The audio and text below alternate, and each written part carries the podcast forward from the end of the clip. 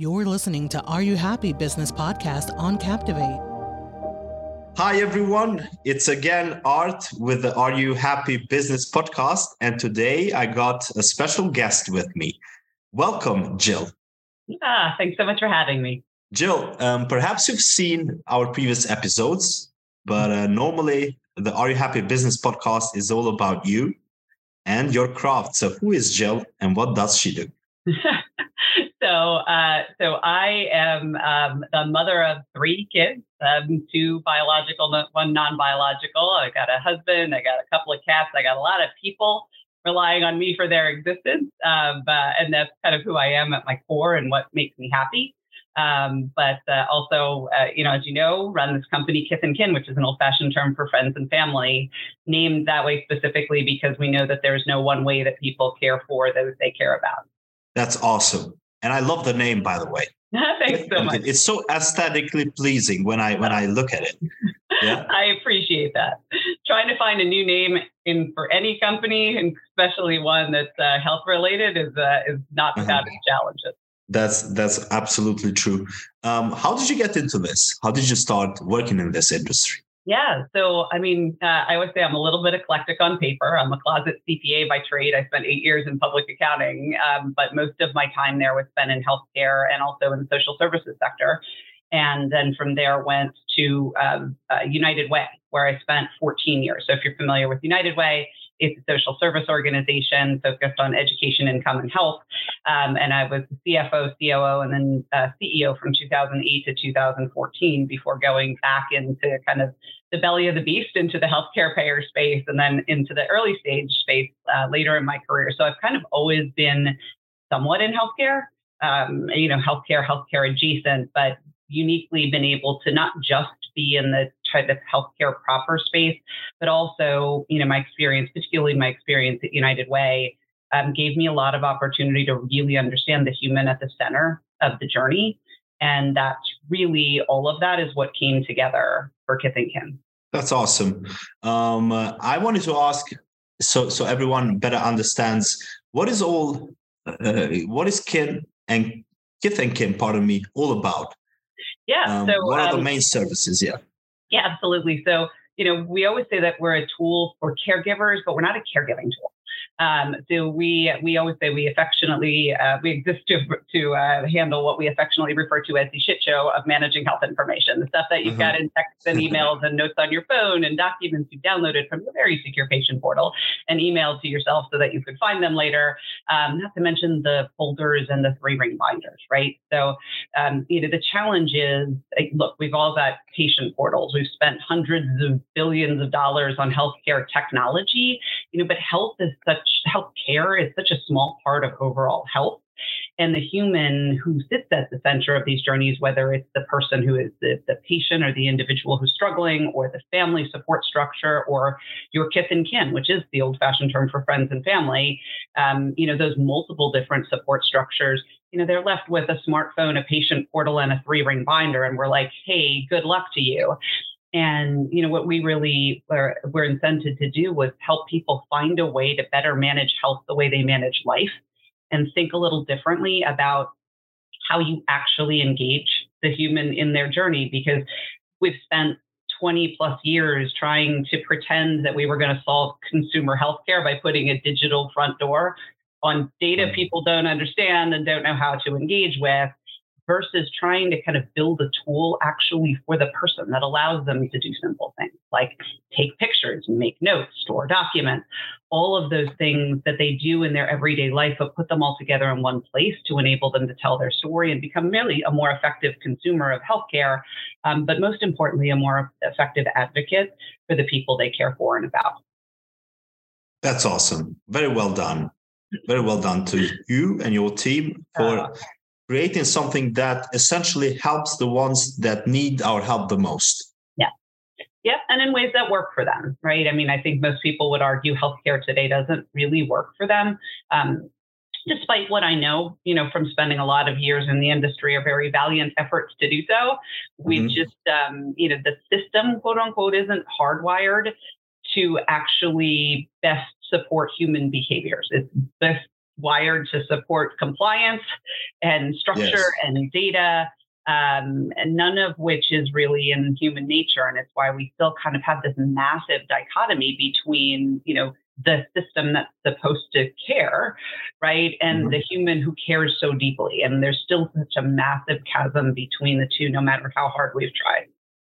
Mm-hmm. Mm-hmm. That's very well said. Um, I think I think overall uh, our system lacks caring in in in in general and and caring mostly in the in the human aspect because we all as you said uh, earlier we we have technology we have everything that backs it up but when it comes to and, and normally the patients all they need sometimes is just someone that actually is listening to them Yep. And so and so that is that is very powerful. I again want to congratulate you, Jill. Um, but after all this, are you happy? Yeah, well, you know, it depends on the day, right? You caught me on a Monday morning, um, and uh, yeah, no, I mean, I am. Look, I it's it, it's interesting. I think that happiness has to come from from within, right? It has to be something at your core that um, is for me.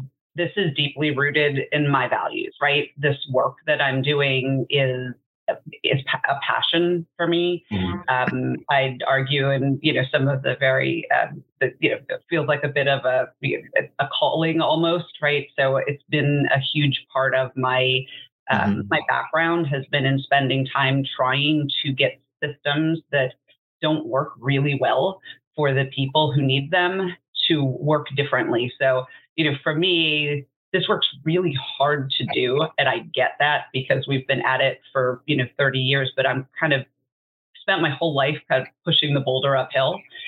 Mm-hmm, mm-hmm. because i believe that it really matters once you get to that top and it'll snowball getting down the other side. I, I think that there's just you know my whole life has been spent trying to find tipping points in systems that are fundamentally broken.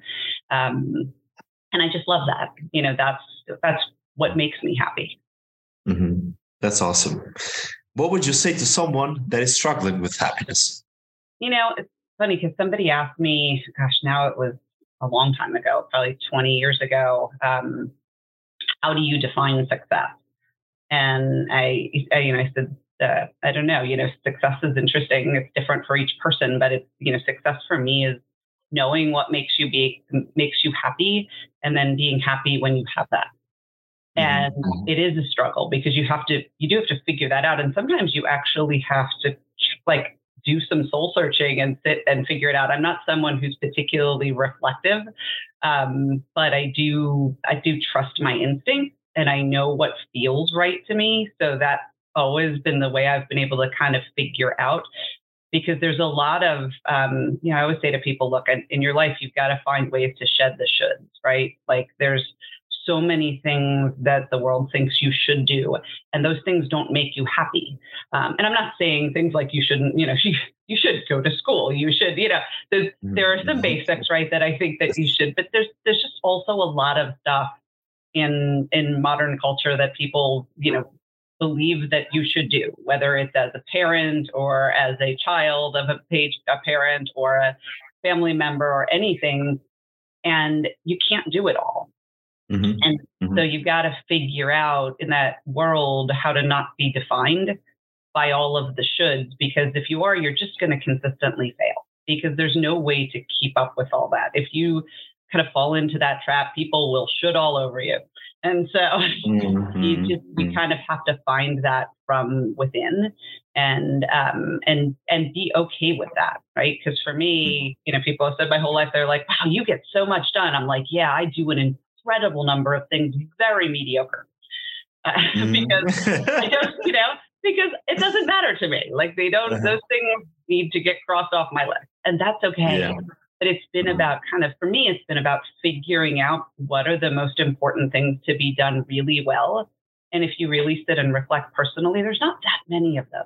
Like there's mm-hmm. really not many of those that need to be done to perfection. And if you mm-hmm. can just kind of get focused on what those specific things are, I think it's a game changer. I think that's very well said. I never thought about it this way.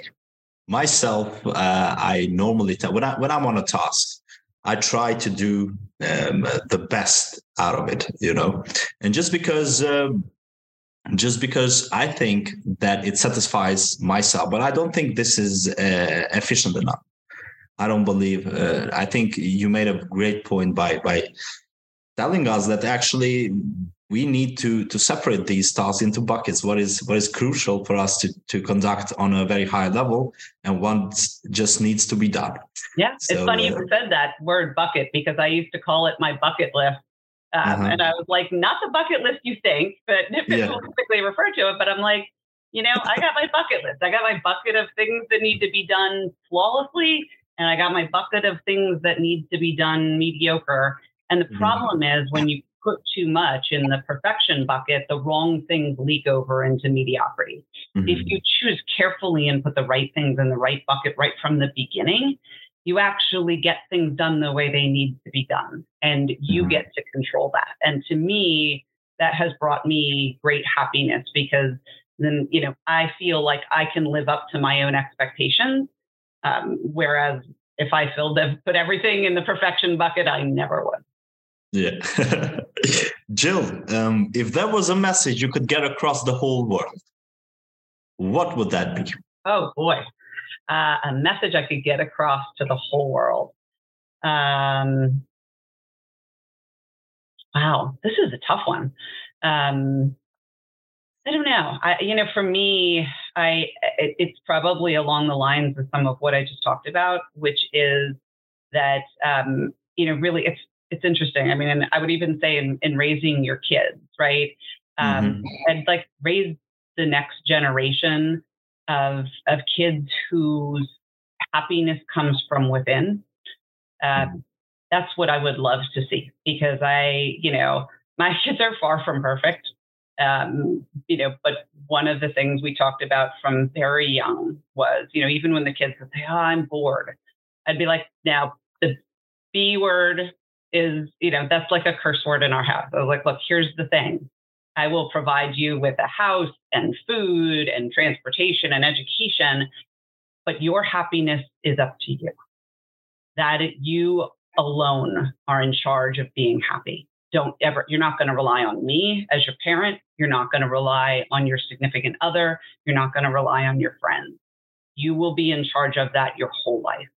Mm-hmm. And to me, I think we need to shift that for this next generation um, because we've got so much focused on external validation and it starts from you know from even us as parents right? We want to get our kids we want to give our kids everything they want and we want them to be happy and we want to try to make them happy and we, we entertain them. Mm-hmm. um, but to me there's that level of skill set that we need to rebuild that allows that happiness really to truly come from within, um, because that's a skill that's going to matter to them their entire life. Ultimately, I think uh, what you just said contributes to them being independent in 100%. the first place. So that's Absolutely. that's that's very awesome. That's very. I, I really really like that philosophy, Jill.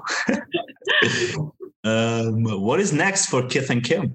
Yeah, so Kith and Kin, um, so we're out in the market now. We've got our first 3,000 users. Um, we're really excited. Um, you know, we've gotten great feedback and kind of folks coming out of the woodwork and telling us how they've been searching for something like this for years um, because they've struggled, right? People have struggled to figure out how to effectively manage all kinds of information, um, not just health, right? Because um, the more people you have in your life, the more stuff they have, the more stuff you're in charge of. Um, and yeah. when you're that kin keeper playing air traffic control for all the appointments and reminders and central intelligence, making sure everybody knows what they need to know when they need to know it, it's exhausting. Um, it's a huge pressure point.